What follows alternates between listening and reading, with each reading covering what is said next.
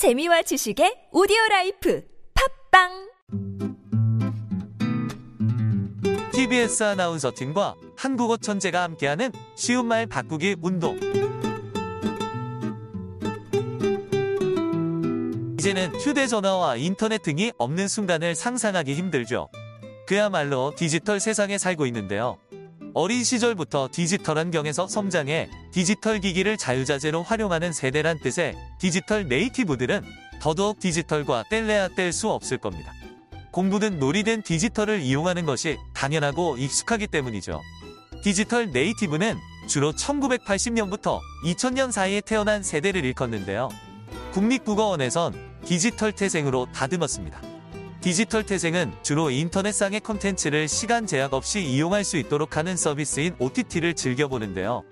이는 인터넷 동영상 서비스로 순화할 수 있습니다. 인터넷 동영상 서비스 업체는 이러한 호응에 발맞춰 오리지널 콘텐츠를 대대적으로 선보이기도 합니다. 대표적으로 전 세계적으로 신드롬을 일으킨 넷플릭스의 오징어 게임이 있죠. 오리지널 콘텐츠는 인터넷 동영상 서비스나 전자책 플랫폼 등에서 자체적으로 제작해 공개하는 콘텐츠를 뜻하는데요. 국립국어원에선 자체 제작물로 다듬었습니다.